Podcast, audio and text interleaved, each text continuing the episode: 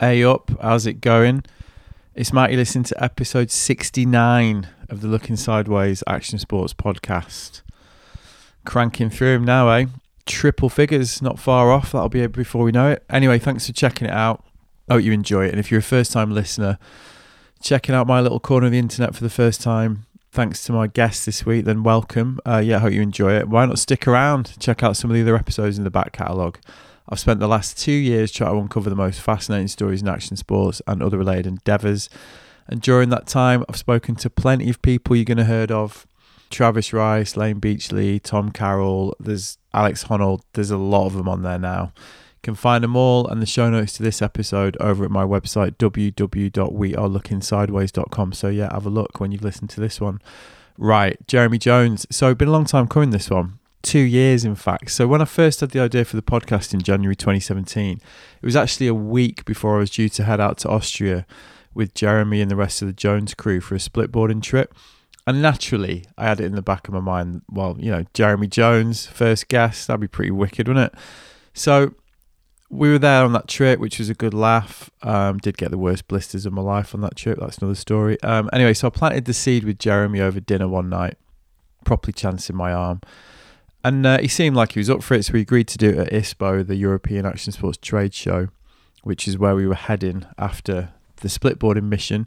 And wouldn't you know it, ISPO was really hectic and we just never got round to it. And it was the same story last year when I thought I'd try again. Didn't work last year either. So this year, as this year's ISPO approached, I was determined to get it done. So I've been chasing Jeremy and his wife Tiffany to get it arranged for the last few months. And big up to Jeremy. He was a proper trooper, committing to it and coming to meet me straight off his flight from the States and uh, getting straight into it, really. Now, as you're probably gathering, I've known Jeremy on and off for a while now through the snowboarding industry. I've interviewed him a few times over the years, I've worked with him on a few occasions. Thing about Jeremy is he's a snowboarder to the core. He's always taking his craft and his platform extremely seriously, but he's also and I can attest to this having been riding with him, an absolute frother in the classic snowboard sense. Whether it's splitboarding, hiking out, jibbing around the piece, riding powder, the man loves it. Cut him, he bleeds snowboarding. It's clear. And before this chat, went back and looked at an interview I did with him about seven years ago at Freeze in London when Jones was just taking off. And uh, yeah, what struck me is just how consistent he's always been about his take on snowboarding the type of snowboarding he, he's into and the type of snowboarder he venerates and aspires to be. Jeremy Jones is also somebody who's made great efforts to use his not insubstantial platform to tell as varied and interesting stories as possible. Now, obviously, the biggest example of this was the Deeper, Higher, Further trilogy. But since that project wound up, he's been making some pretty idiosyncratic snowboarding films, to be honest. I mean, take Life of Glide, the short from about 18 months ago, which was about the relationship between carving across all sideways disciplines. Right up my boulevard, that one, because I actually wrote a piece for Empora about the uh, the art of glide a few years ago, and basically they were different riffs on the same theme, really. Or there's this year's Ode to Muir, which I watched before our conversation, and which I highly recommend you check out after listening to this. Now, Ode to Muir is a snowboarding film, obviously, but you know, there's a lot going on. It's an environmental parable. It's a love letter to the Sierras. It's a very highbrow tribute to John Muir, the high priest of uh, conservation, and the man who did more than anybody to transform America's landscape for the public good through the establishment of the national parks. It's also unashamedly political, which in our anodyne, extremely beige world of snowboarding, I mean, um, I find extremely refreshing, to be honest. The fact of the matter is that Jeremy Jones has consistently used his position to try and make change on a global level, whether through films like this, his work with Protect Our Winters, and it's fascinating in this conversation, as you are about to hear, to understand the scale and depths of his ambitions for these efforts and for that organisation. And of course, there are contradictions involved, which is something I also tackled him about. Someone like Jeremy, who after all is a professional snowboarder, railing against climate change is always going to be a bit of an easy target. And yeah, you know, I wanted to get his views on this fairly obvious contradiction. Uh, I also did something I don't normally do in this one, following a massive response from an Instagram post. I did ask him for questions. Now, I got so many messages with interesting questions that I thought, Yeah, you know what? I'll do a bit of that and ask Jeremy some questions directly from the listeners, which uh, worked out really well. Now, trigger warning: I do go on my usual rant about snowboarding marketing again in this one. Getting a bit embarrassing now, isn't it? I actually deal with this subject of recurring podcast themes in Housekeeping Corner at the end of this conversation. But yeah, apologies if you're getting bored of that. But overall, some weighty themes in this one. But equally, it's just a chinwag about snowboarding with somebody who's as stoked on it as anybody I've had on the podcast. So yeah, that's enough from me. Here's me and Jeremy Jones in conversation across the Great Divide. Enjoy. See you at the end.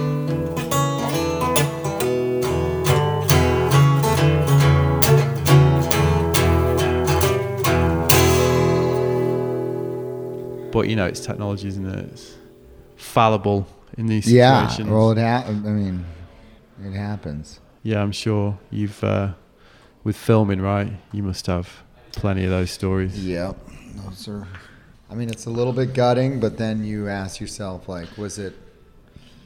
Well, so we didn't get it on film. It was still an incredible experience.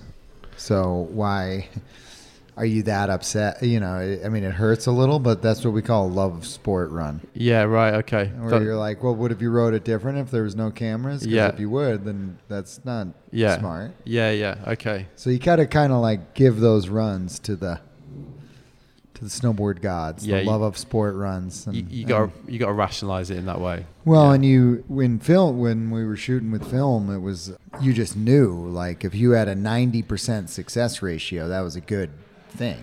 that seems quite high.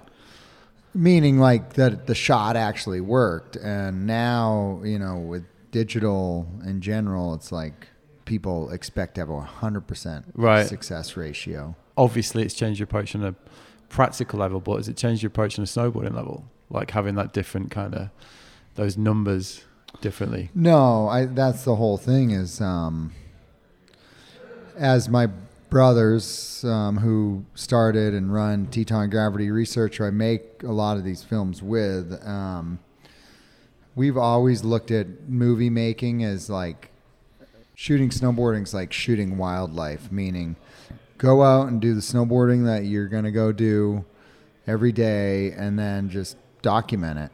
Yeah. Well, that, I mean, that was what really came a great segue ode to Muir. But that's what really came across.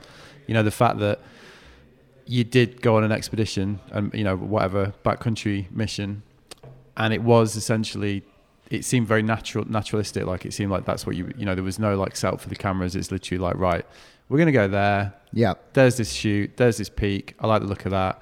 That valley looks nice. Those trees look nice, and and just document that basically.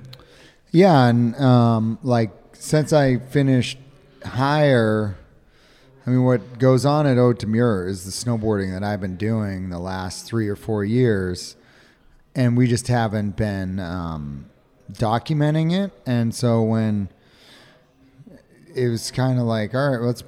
We might as well bring some cameras on this trip, but Yeah. keep they're very small cameras, and I work with cameramen that are um, I can't kind of they're shooting wildlife. It's not they are not um, center stage on this un- story. unobtrusive. yeah, and there's certain um, production companies you'll work with where like the producer or the director is really the star, and they're like, "Let me show you how rad I can get with the camera." Where we're like, let's pretend we don't have cameras and are not making a snowboard movie and getting that vibe and intimacy is um, something that I've always seeked out and and again my brothers have always seeked out and how do you set up athletes um, for success like really putting the the snowboarding first and the movie making second Have you is is that a common thread through the through the projects and the films? Have you always had that goal, or is that something that's evolved as you've got more experience? No, that's been there from the get go. Is like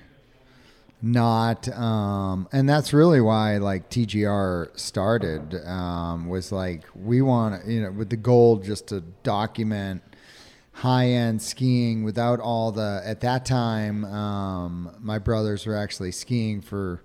Warren Miller movies where the camera operator would come in and just like dictate where you go, what you do, exactly how you do it and they're like we just want to put a camera on a you know, long lens, what we call a Barbie angle from far away, and throw a bunch of athletes up there and just let them rip, and we'll document it. Right. And um, and that same, you know, that goes back to standard films. Um, did a great job of that, of like just trying to get out of the way of the snowboarding and let the snowboarding be the center stage. Yeah. So, Ode to Muir, are you um, how you feeling about it now? You proud of it?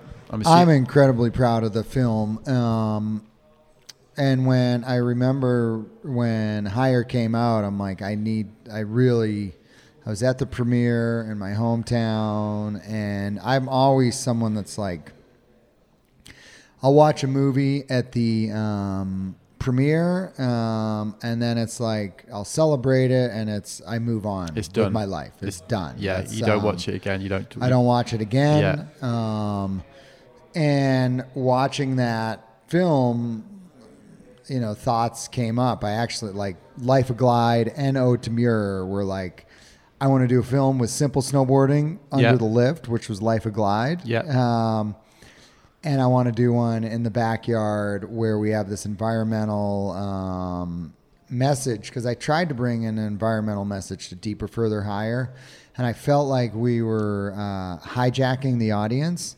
And so I knew, like, we kind of, we just had to call it out from the get go um, with Ode to Muir and say, this is not your typical snowboard movie. And so when people sit down to watch it, they're not expecting, like, whoa, what the hell just happened? Yeah. And, um, Yeah, I mean, it's really ambitious. It's really, it's an unusual snowboard film because it, you know, obviously you've got the snowboarding, but then it is a metaphor for the state of the outdoors right now, particularly in the United States. And it is, it's pretty highbrow in a lot of ways. Like, you know, John, John Muir is obviously like a huge figure, like in environmentalism and conservation, but he's not like a household name really, is he? Like, uh, you know, amongst a certain sector he is. And you Right. obviously have this like huge affinity with him and his writings.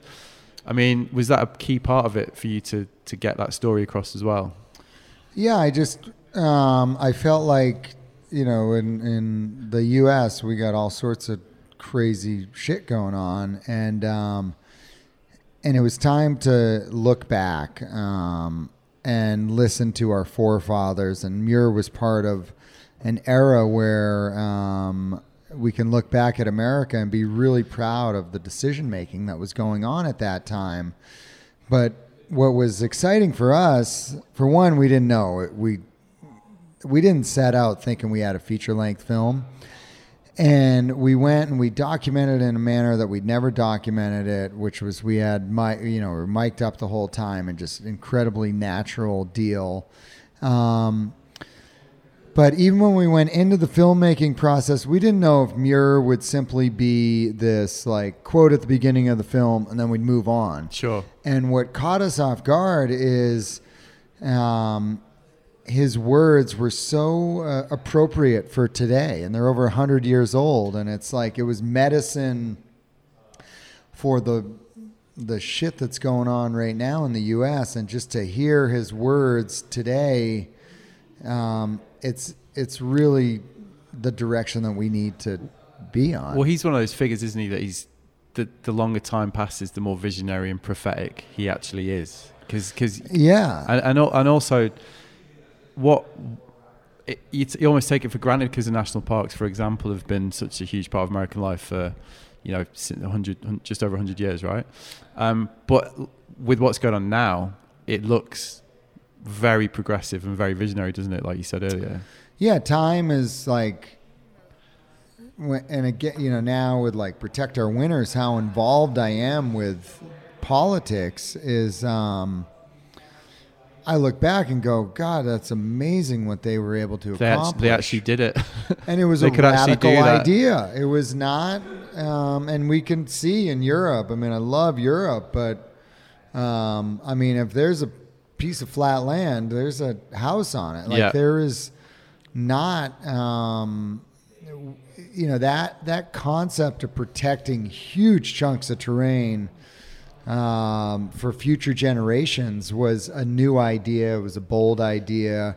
And looking back, whether you're a Republican or a Democrat, we can all agree that that was a good idea. Yeah, and it sort of took its place in a, you know, of that era. There was basically a movement that the outdoors, nature could could do that public good, right? I mean, I think it was quite an accepted part of the of the debate and the discourse. Really, I mean, you look at someone like Roosevelt, like he was obviously super integral in that decision. You know, that was part and parcel, wasn't it, of of, of what? Well, and and I, you know, we think of it and again as like you take it for granted, but when the U.S. expanded west, they looked at forests as like as a resource. fields of lumber. Yeah. Um, and the concept that nature is important for your, for humanity um, was a new concept. And Muir, with his writing, really um, captivated the country and sold that idea. And quite frankly, um, was kind of one of the most, if not the most effective environmentalists. And he was able to get the whole country on board. Um, so, as I've dug into trying to get the whole country on board on climate, I've naturally like seeked out how the hell Muir did it. Yeah. So that's the importance of him for you. That's Yeah. that legacy, basically. And coupled with the fact that um, reading, you know, what's exciting is like I I can we're actually like in the same spot that he wrote about the same landscape, and it largely looks the same. yeah.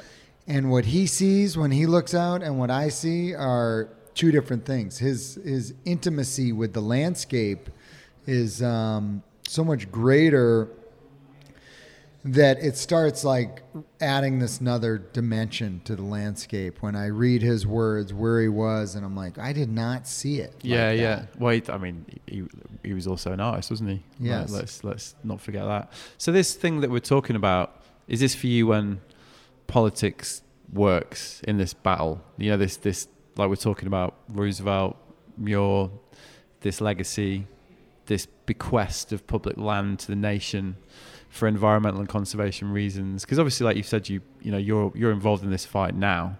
Is that is that the example of, of it working at its best? Like how politics can can change? Yeah, I mean, we bring into the film um, the Wilderness Act. You know, passes like by like it's something like ninety-eight to two. I mean, it's and right now, you know, the biggest hang up with real action on climate is that it's a bipartisan issue, and the this protected land and the national parks and the wilderness areas is a great example of the country coming together and doing these bold moves together. Yeah. And it's exactly what we need on the climate front.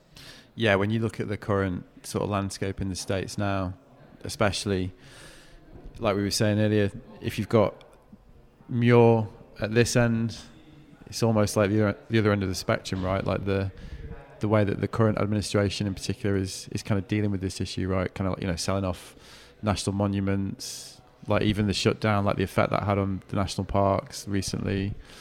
I mean, how do you keep positive in the light of this current situation? Yeah, I mean it's been a um, tough couple of years, but I think where my um, say positivity and um, motivation comes from like having a plan. Um, you know, there's a lot of frustration with where we're going, and then with protect our winters, surrounding ourselves with really smart people that go, here's a zone we can win, here's a plan how we can win, and then just head down and focusing on winning these small battles. And that's where um, it's kind of this like, you know, where you loss of hope is filled with with hope and motivation because it you know when we after 2016 and we knew it um, and you know people are like it's not going to be that bad and i you know i woke up the next morning and i'm like oh my god the the whole agenda that we had been working on and and when i say we- i mean really the country and we were on a path it fully imploded and that really happened. It was actually worse than we could Yeah, have yeah. imagined. I'm- it wasn't like we were alarmists on it. I just read a thing with Jonathan Jarvis, like head of national parks. This piece in the Guardian, he was saying like when Zinke came in, it was almost like well, it, won't be that bad, Right. you know, like it, how bad can it get? And Totally. Then, and then as it went on, is like actually this is worse than we ever could have thought. Yeah, so like our drama the day after the election, it actually was you know, we felt like it was apocalyptic and it was actually worse than that.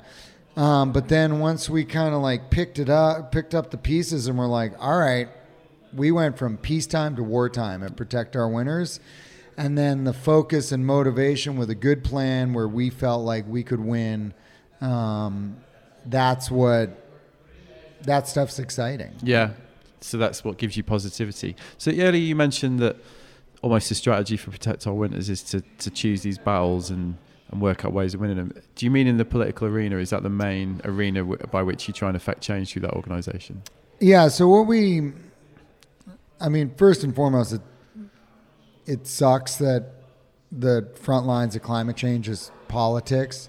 When I started Protect Our Winters, I never. I'm like, we're staying out of politics. And then as I brought in the leaders on, you know, how to have real action on climate, we learned that changing light bulbs and reusable water bottles just was not going to get us where we need to go. That kind of like personal action, which yeah, is which is still very important, and you should. You know, I live an examined life, and and we're not. I don't discredit living an examined life and personal carbon footprint reduction, but we need massive slices of carbon taken, uh, you know, reduced, and to do that, we need major policy change, um, and so that's why our front lines is sadly political. yeah. And is it?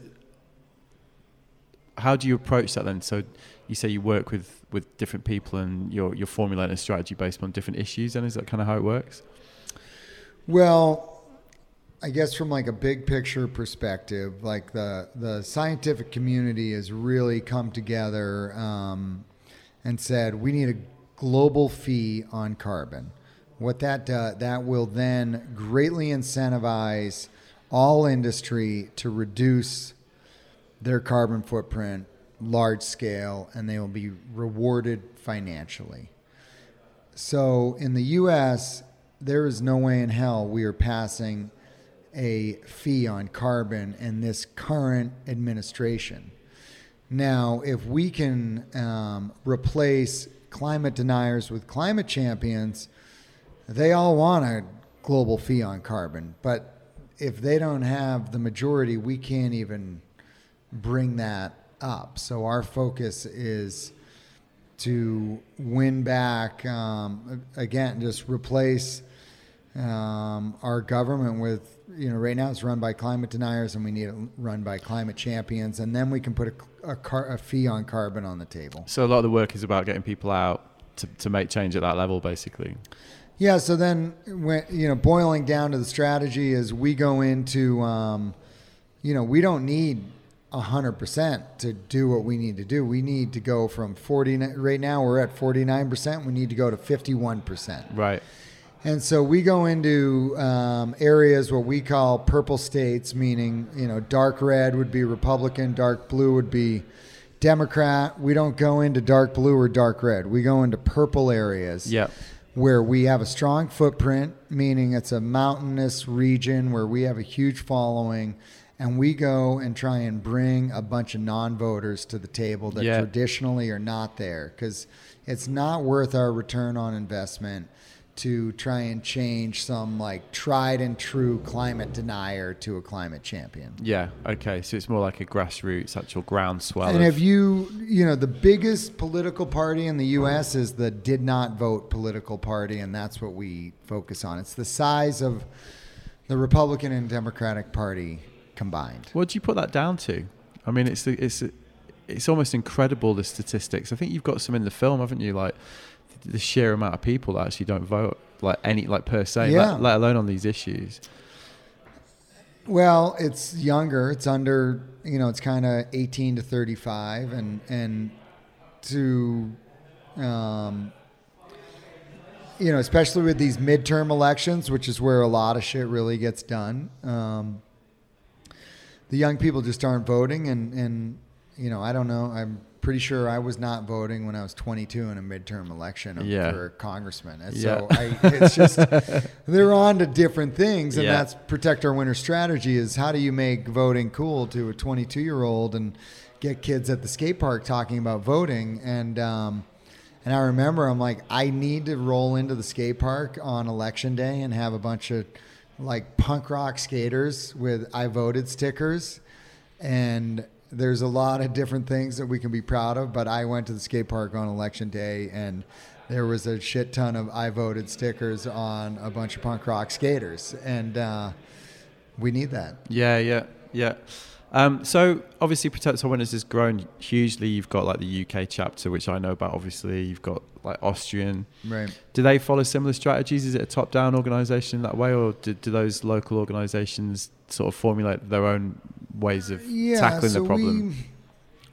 We, you know, to be honest, we, you know, we were building this um, pretty naturally, building this international um, program, and then we got so um, blindsided by this election that we really, and this is on a global front. Like the most important thing that Protect Our Winters could do was right the ship in the U.S. So it's, um, you know, we will be digging back in to say, giving clearer direction on a global level um, because Europe and the UK absolutely is light years ahead of the US, but there's still um, a lot that can be done, and it still needs to be done um, at the highest level of government and leadership. And so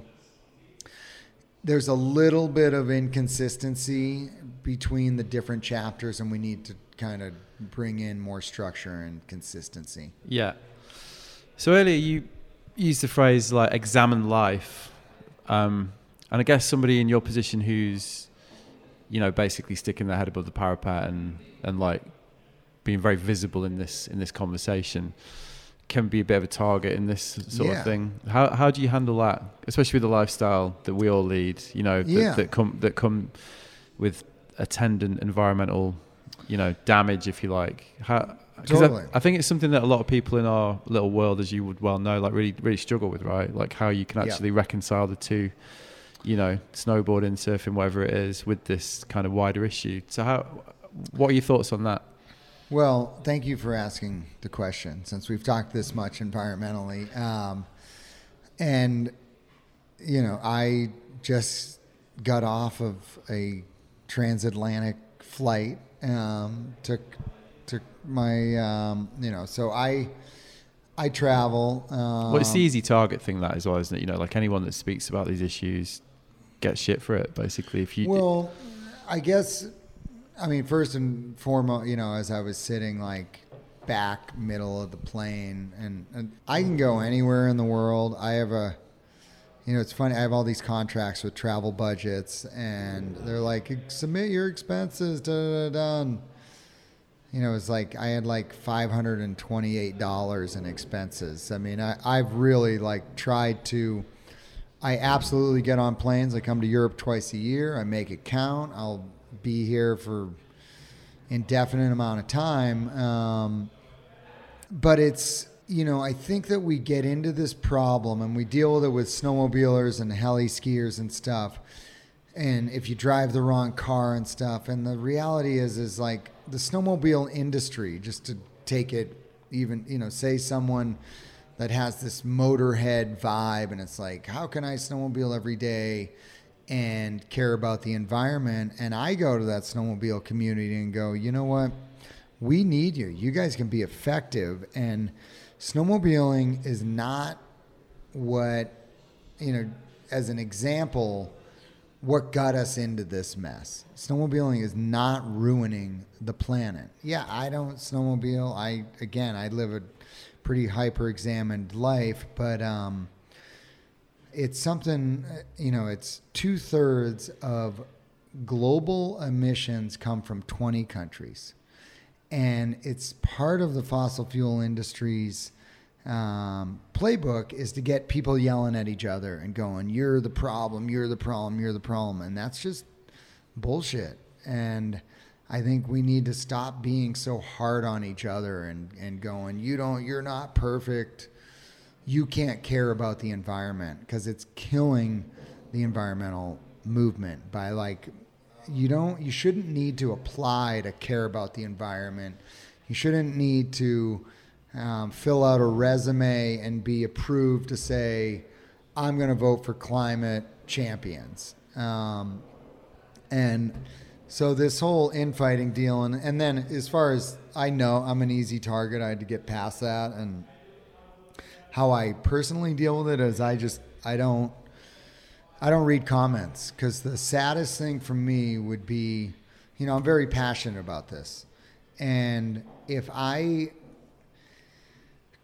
you know, and I am a sensitive person. So if I read comments, it upsets me, and then I'm worried about it affecting me. Going, you know what? I feel really strong about something, but I am not going to post about it because I'm going to get a bad comment from some 60 year old white guy in Texas, and he's going to call me a hypocrite, and it would be really um, sad if if that guy then changed your view, my view. Yeah.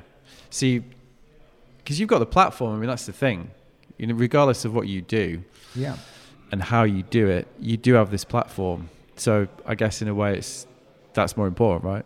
And and using the platform, and also it looks to me like you've changed your approach. I don't know how correct that is. Like over the years, with you know, with the projects that you do, with the snowboarding that you do, it seems like it's been becoming more accountable. If, yeah, I mean, for, I, for, for want of a better word you know, my goal as a human is to every year try to be better than the year before. Right. And it's just a very simple bar. Now it's getting a little trickier for me. Um, and, but I, you know, still am able to say that I've been going in that direction. Um, and having an international company, you know, there's that component to it.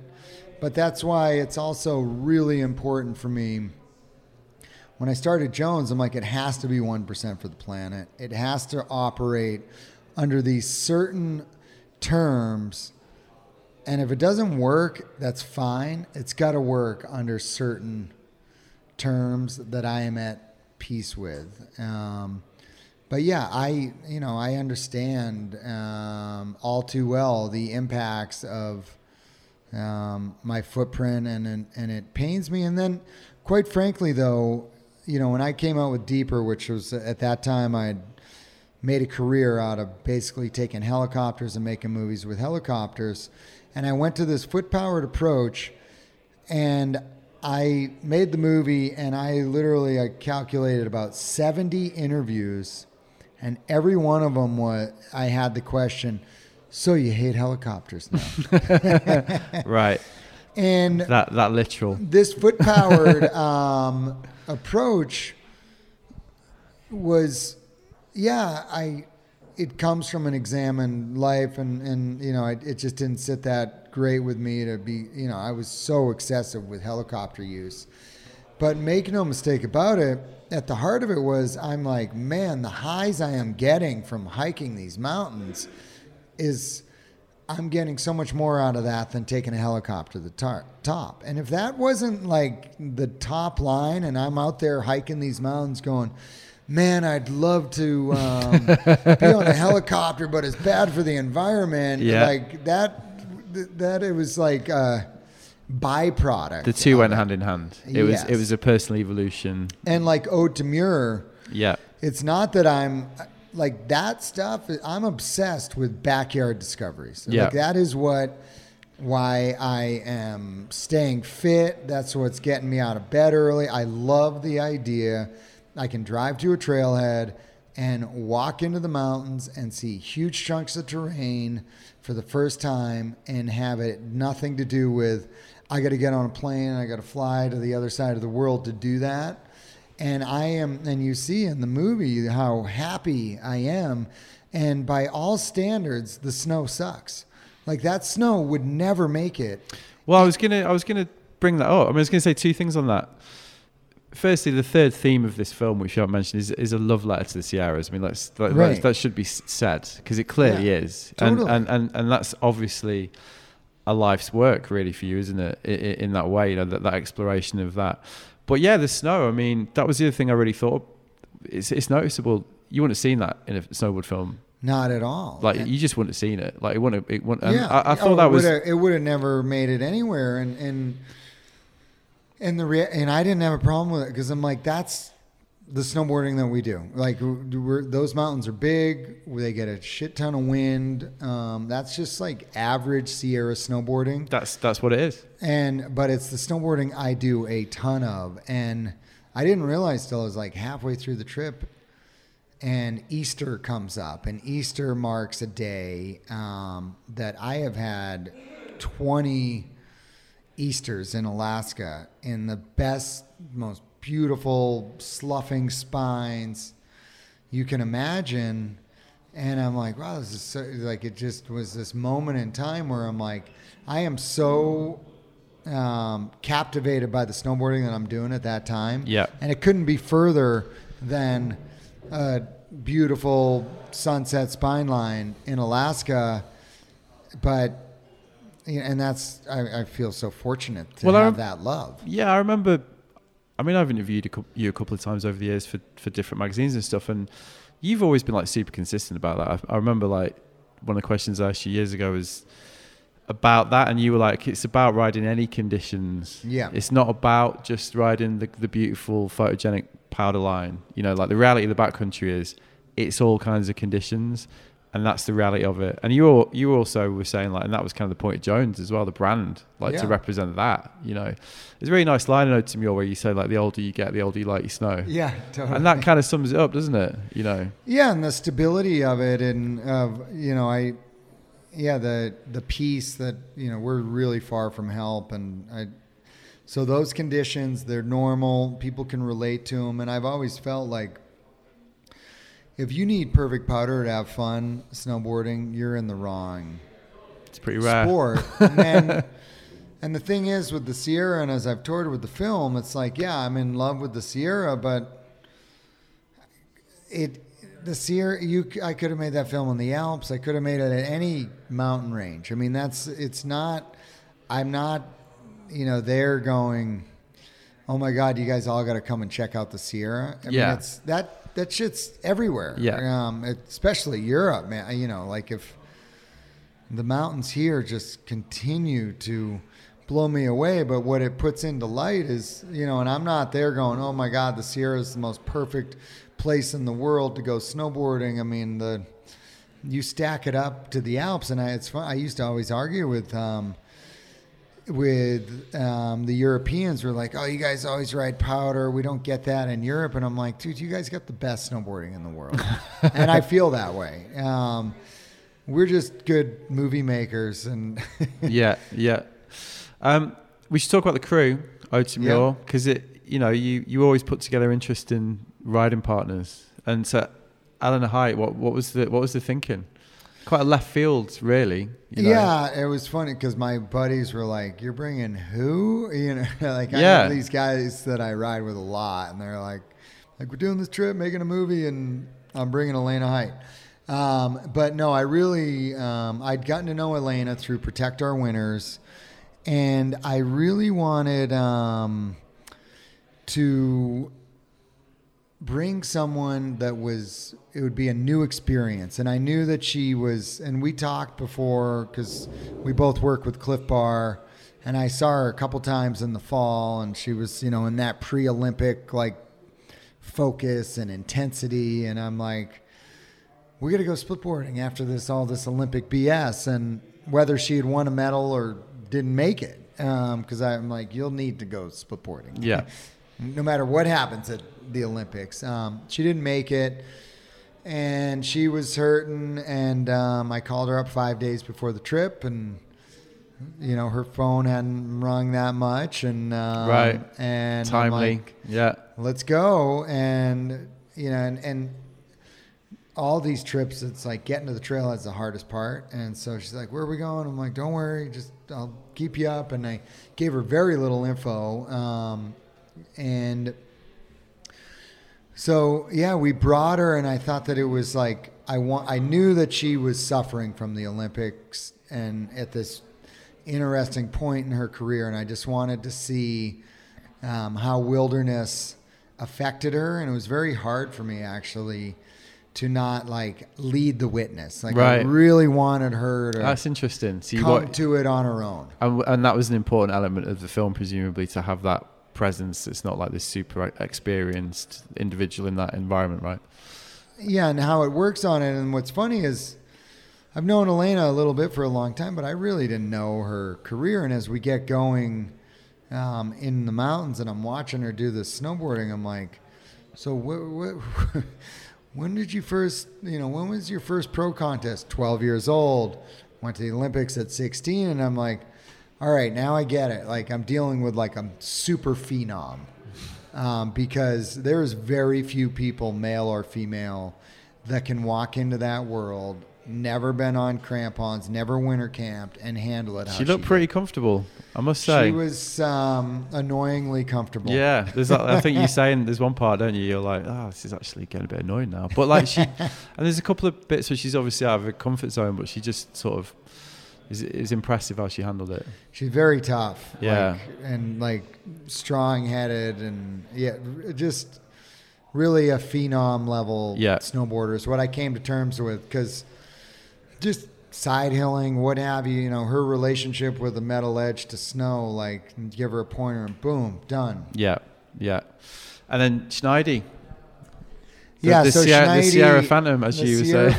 Phantom. um, you know, I am like I just naturally um, surround myself with experienced people, and especially what's interesting from the get go when I went on this foot powered approach, largely um, my riding partners became not pro snowboarders. You know, the best say backcountry skiers and snowboarders are not in the industry, and Schneidi is. Um, Well, we all know them, don't we? You know, in the resorts, they've, they've, Yeah. been, they've been there since day one. They just Yeah. turn up every day, yeah, and they're the best guys you know.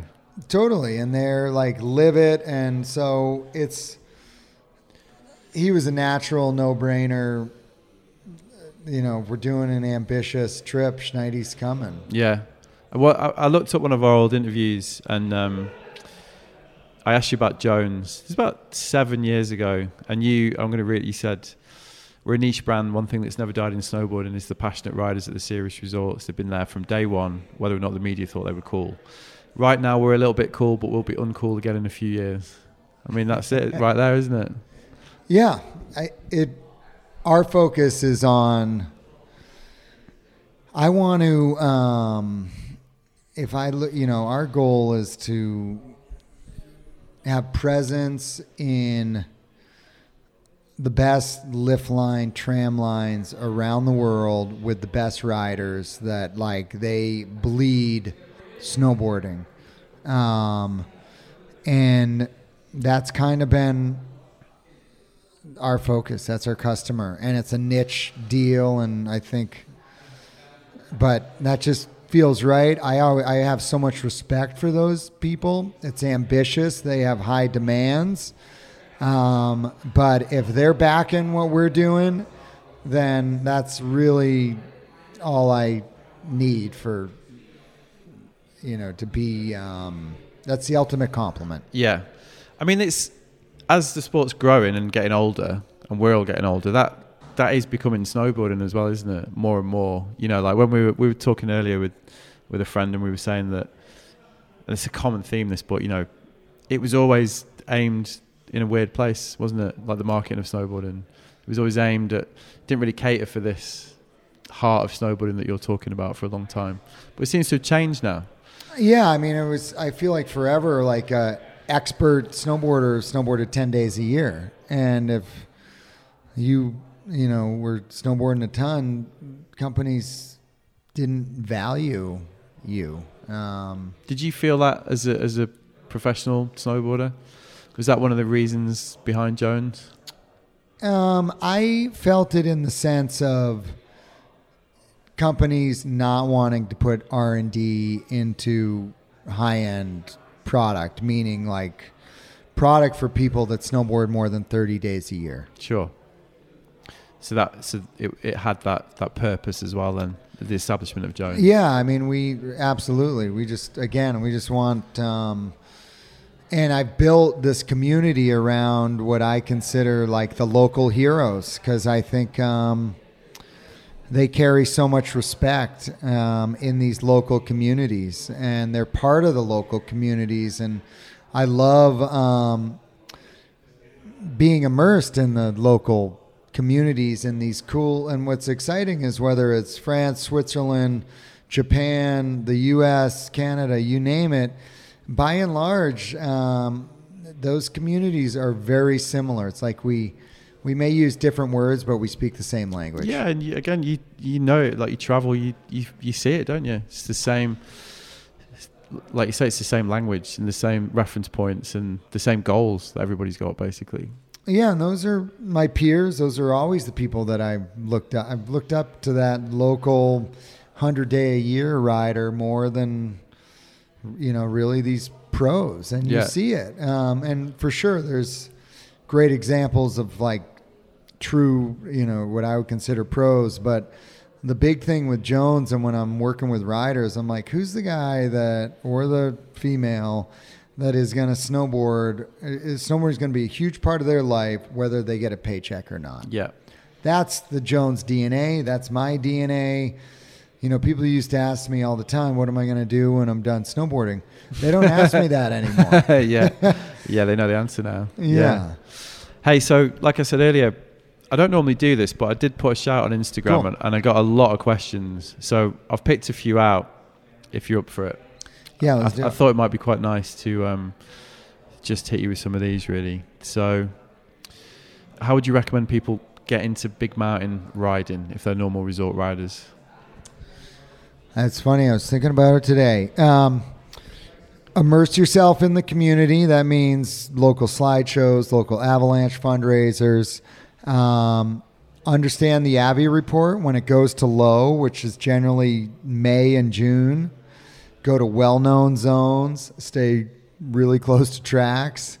Um, work with local guides. Uh, you can learn a ton from them and just start really slow. There's a ton of information out there, and understanding when it's, um, you know, you can kind of jump on, you know, dive into the backcountry. You don't ever really want to be putting in new, tra- you know, in. And I can't totally speak to Europe, but in the U.S., we have these known trailheads now that are almost like side countries. So Sure.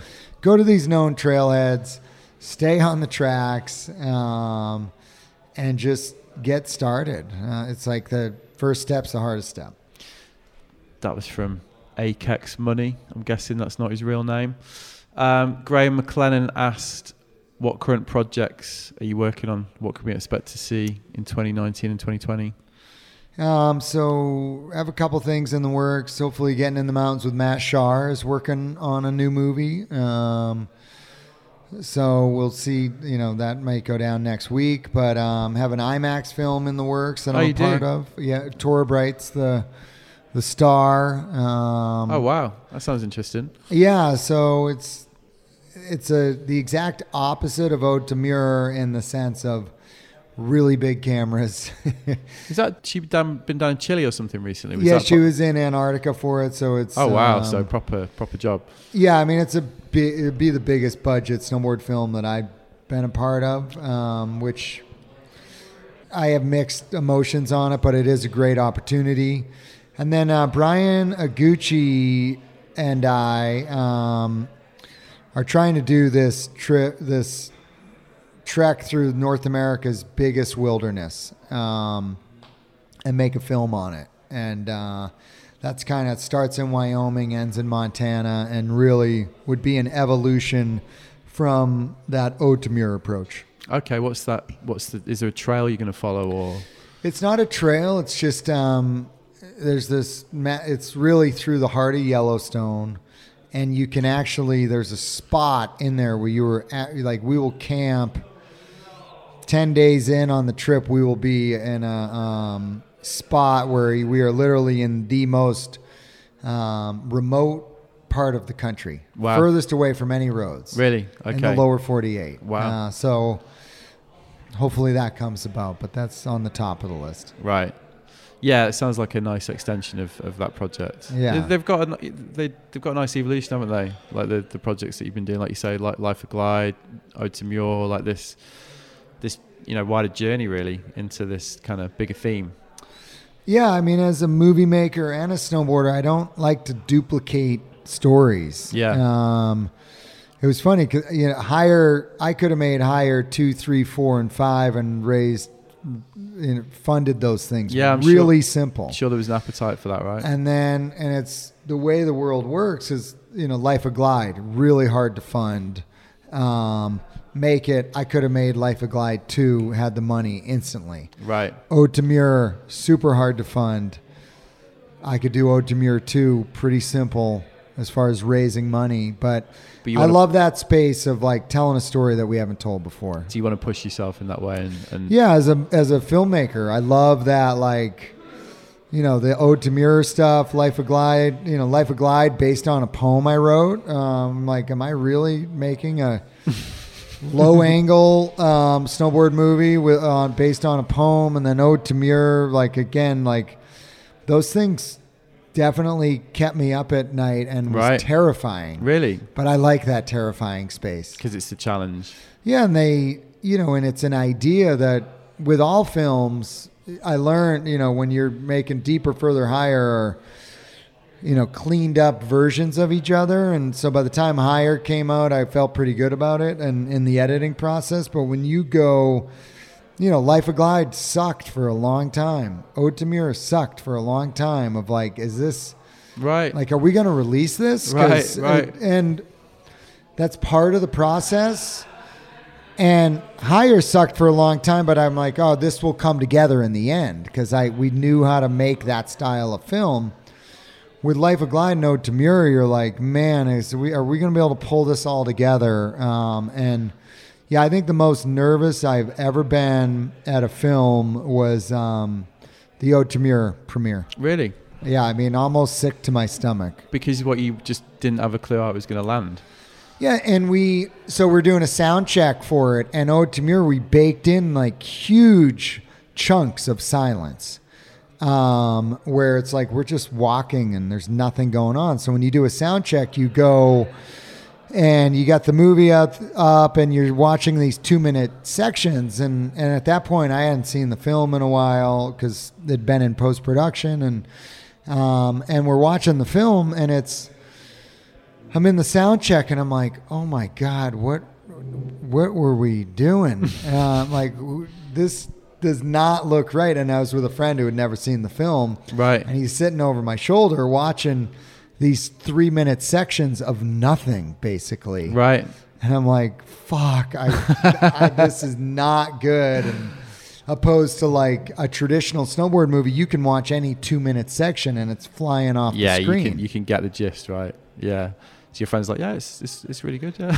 really slow, dude. And then, you know, and then watching at the premiere, it's like, okay, people are laughing where they're supposed to laugh. Yeah. And you could just feel the intensity in the room and um, it and it worked. It's like the old story of Star Wars. You know that one when he showed a rough cut to all the directors, and because they hadn't finished the dogfight scenes in space, they used Second World War dogfight scenes, Okay. and basically George Lucas showed showed that cut, and everybody was like, "This is shit."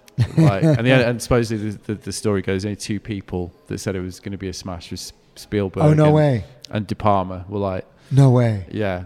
Oh, I'd love that story. Um, right, so the edit, so that's a huge part of it by the sounds of it. This post production, like getting the vision. Oh, yeah. Editing is hands down the hardest part of making the films. Right, that's interesting because it's something that you just with snow. Uh, it's so much like focus on the shot in snowboarding, isn't there? Getting the shot, setting up the shot, getting there, It's almost like you kind of forget the work after that. You know what I mean? Like especially for the layman, you know. Yeah, and then again, if you're not, if you're trying to break new ground and not duplicate a formula that you know works, then that's a terrifying place. But it's an exciting place too. Yeah. Okay, I had this one a few times on the environmental tip. Um, people are really interested in what actual physical evidence you've seen of, of the, the, the Yep. change to the environment and climate that we've been discussing. Anything spring to mind? Yeah, I mean, it's really everywhere. Um, from, you know, we kind of have this new normal. For example, just in my hometown, like, we seemingly, you know, we're super upbeat. Everyone's really excited, and and it's like the feels like this awesome winter. We're in, but it's like we're at at the base elevation. We're at a fifty percent winter. Top elevation, we're at a 98% winner, meaning 100% would be average. Sure. Um, Well, but la- well, last last descents. I mean, what the fuck that you talk about that in the film? I mean, what That- like what that what kind of fucked up concept is that? totally, and e- it's all even, over. to even be talking about. and you, you know, in Europe and the Alps, especially, um, is really, you know, anywhere that's like pretty tied to heavily tied to glaciers. Oh, Chamonix. Chamonix. I went, and like- now the mountains are um, falling apart. You know, Pika. Yeah. we're talking to him and he's like dude guiding in the summer you know you had, he's like oh it was very relaxing you get on rock Yeah. it's not moving McNabb said the same actually. He spoke to McNabb about this last year. He said he's actually thinking of giving up guiding in the summer. It's just too too it's sketchy. gotten really sketchy there Too this dangerous. permafrost is melting yeah. and the rock fall and and as Pika said it's like it's not on like known like yeah it's kind of a loose zone he's like there is like what we consider bomber granite Yeah. and huge chunks of it are coming down Yeah.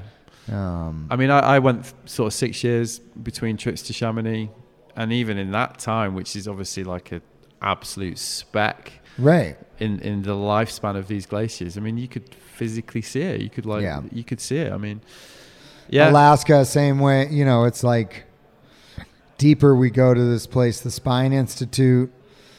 You know, and, and that's a scenario where we're up really high on a high glacier in an incredibly snowy area.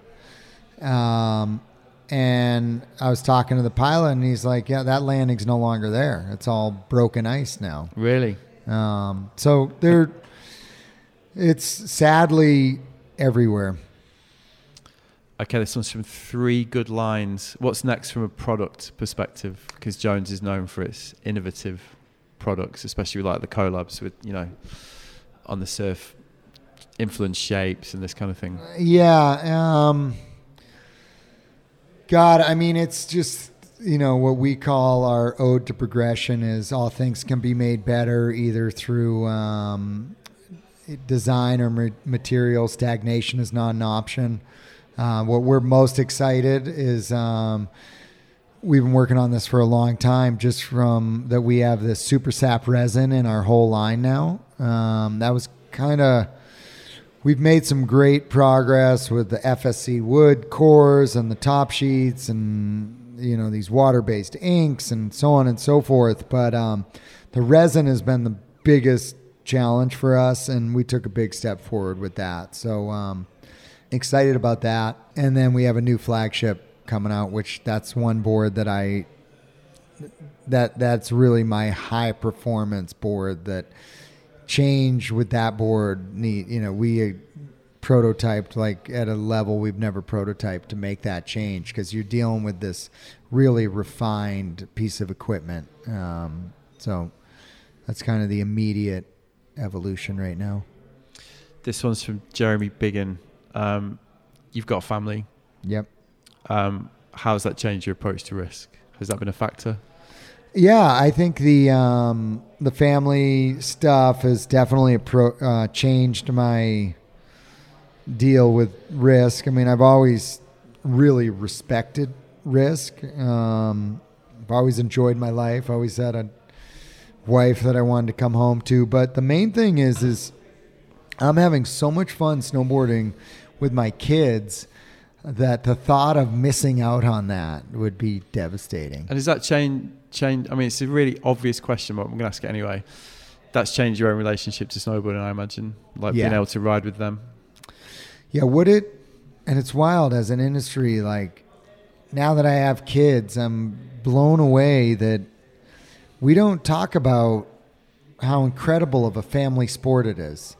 And if you're a father, um, you know, having kids is this powerful, beautiful thing, and you want to do. Um, it's kind of like you'll go to any means to have like these wonderful, real experience with your kids and as a family that gets them off of devices and all that BS.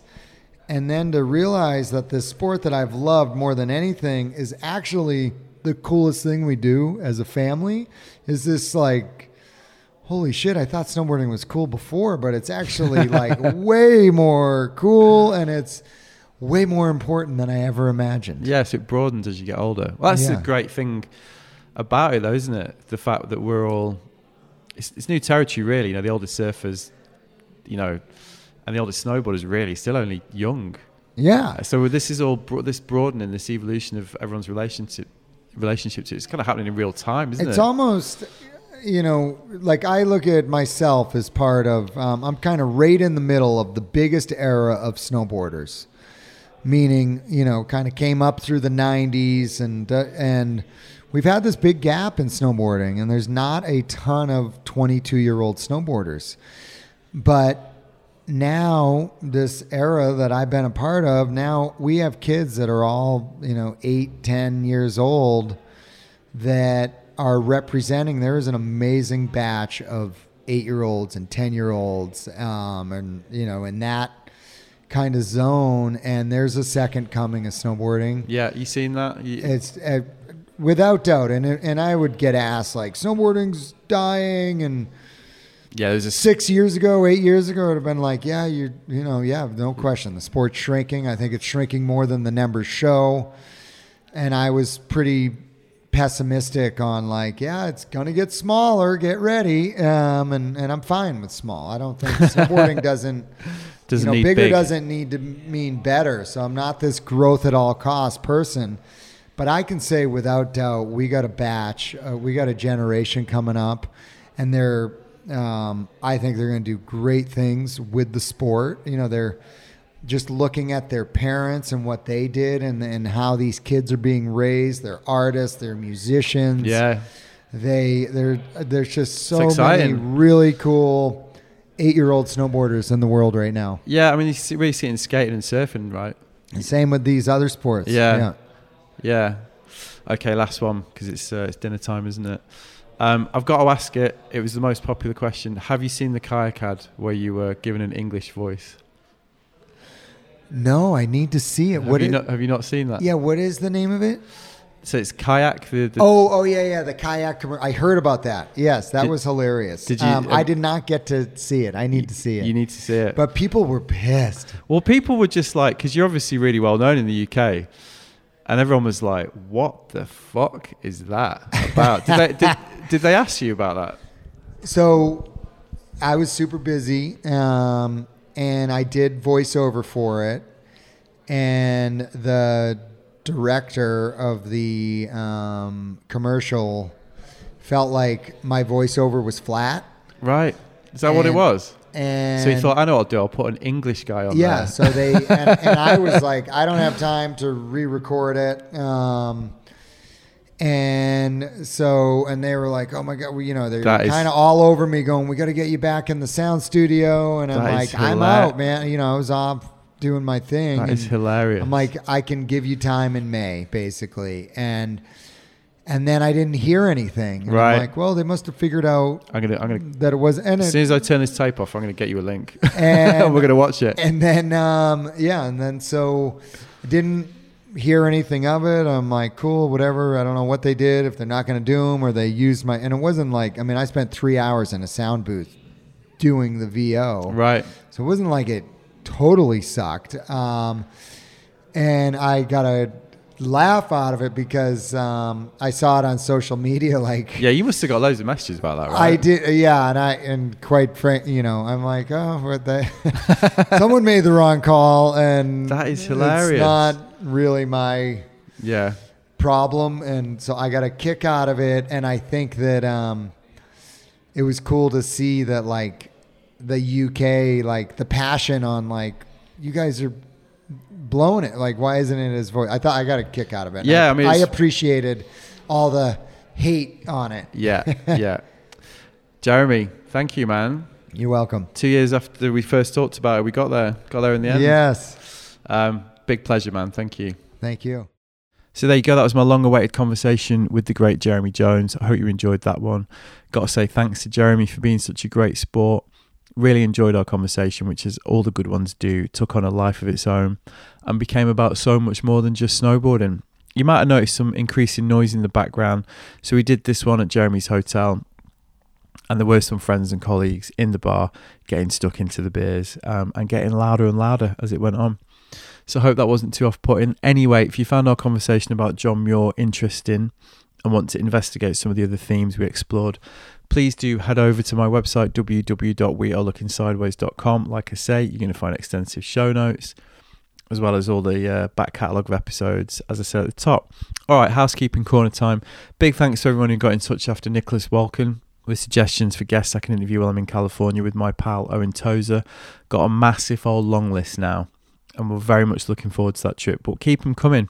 If you can think of anyone that we should check out, let's hear it because I've already booked in a couple off the back of uh, listener suggestions, which is great. So, yeah, like I said earlier, one thing that's been on my mind recently is vocal tics and the way that I've really, really started to repeat myself occasionally on the show. I did get a shot across the bows about this last year from some extremely miffed man on Instagram. Obviously, it was a man, probably the guy who gave me two stars on iTunes, actually, who was all like, Why do you keep saying it's a good interview? Please allow us to make up our own minds. Obviously, I apologised for uh, daring to have an opinion about the free podcast I put out every week or so and how it appeared to have upset him so much. But he kind of had a point. I mean, I do repeat myself. Tozer mentioned it the other day. It's definitely becoming a bit of a standing joke. Just how much I go on about the old snowboarding marketing age thing. I guess it's inevitable, though, really. I mean, occasionally I listen to distraction pieces with Scroobius Pip, and I'm almost at the point of playing taboo bingo with Pip whenever he interviews an actor or director, just to see how long before he mentions that he appeared in Taboo with his mates Tom Hardy and Stephen Graham. My point is, perhaps a certain amount of this stuff is inevitable. I mean, I'm on episode 69 or something. I reckon I've done pretty well so far to keep it this fresh, but it's happening, so I'm going to keep an eye on it. And if you clock something, then let me know. I need all the help I can get with this one. Elsewhere, happy to report that I'm now on Spotify. Bit annoying actually, because it was actually a complete piece of piss and question of just filling out a web form with my RSS feed address. It took about two minutes to get on Spotify. Um, granted, I'd not checked for about six months if they'd changed it. So if you run a podcast, you want to get on Spotify, it's really easy. Just go and do it. So uh, if that's your preferred means of podcast consumption, you're in luck. Fill your boots. They're all on there, all the bonus ones as well. Um, yeah, check it out. Anyway, that's it for now. Started to build up a bit of a backlog actually. So expect to see an increase in the frequency of forthcoming podcasts, especially as I think I've finally found a decent editor to work with who's going to be doing a lot of heavy lifting from this point, which is a relief, I must say. But anyway, enjoy the week. I'll see you next time. Nice one.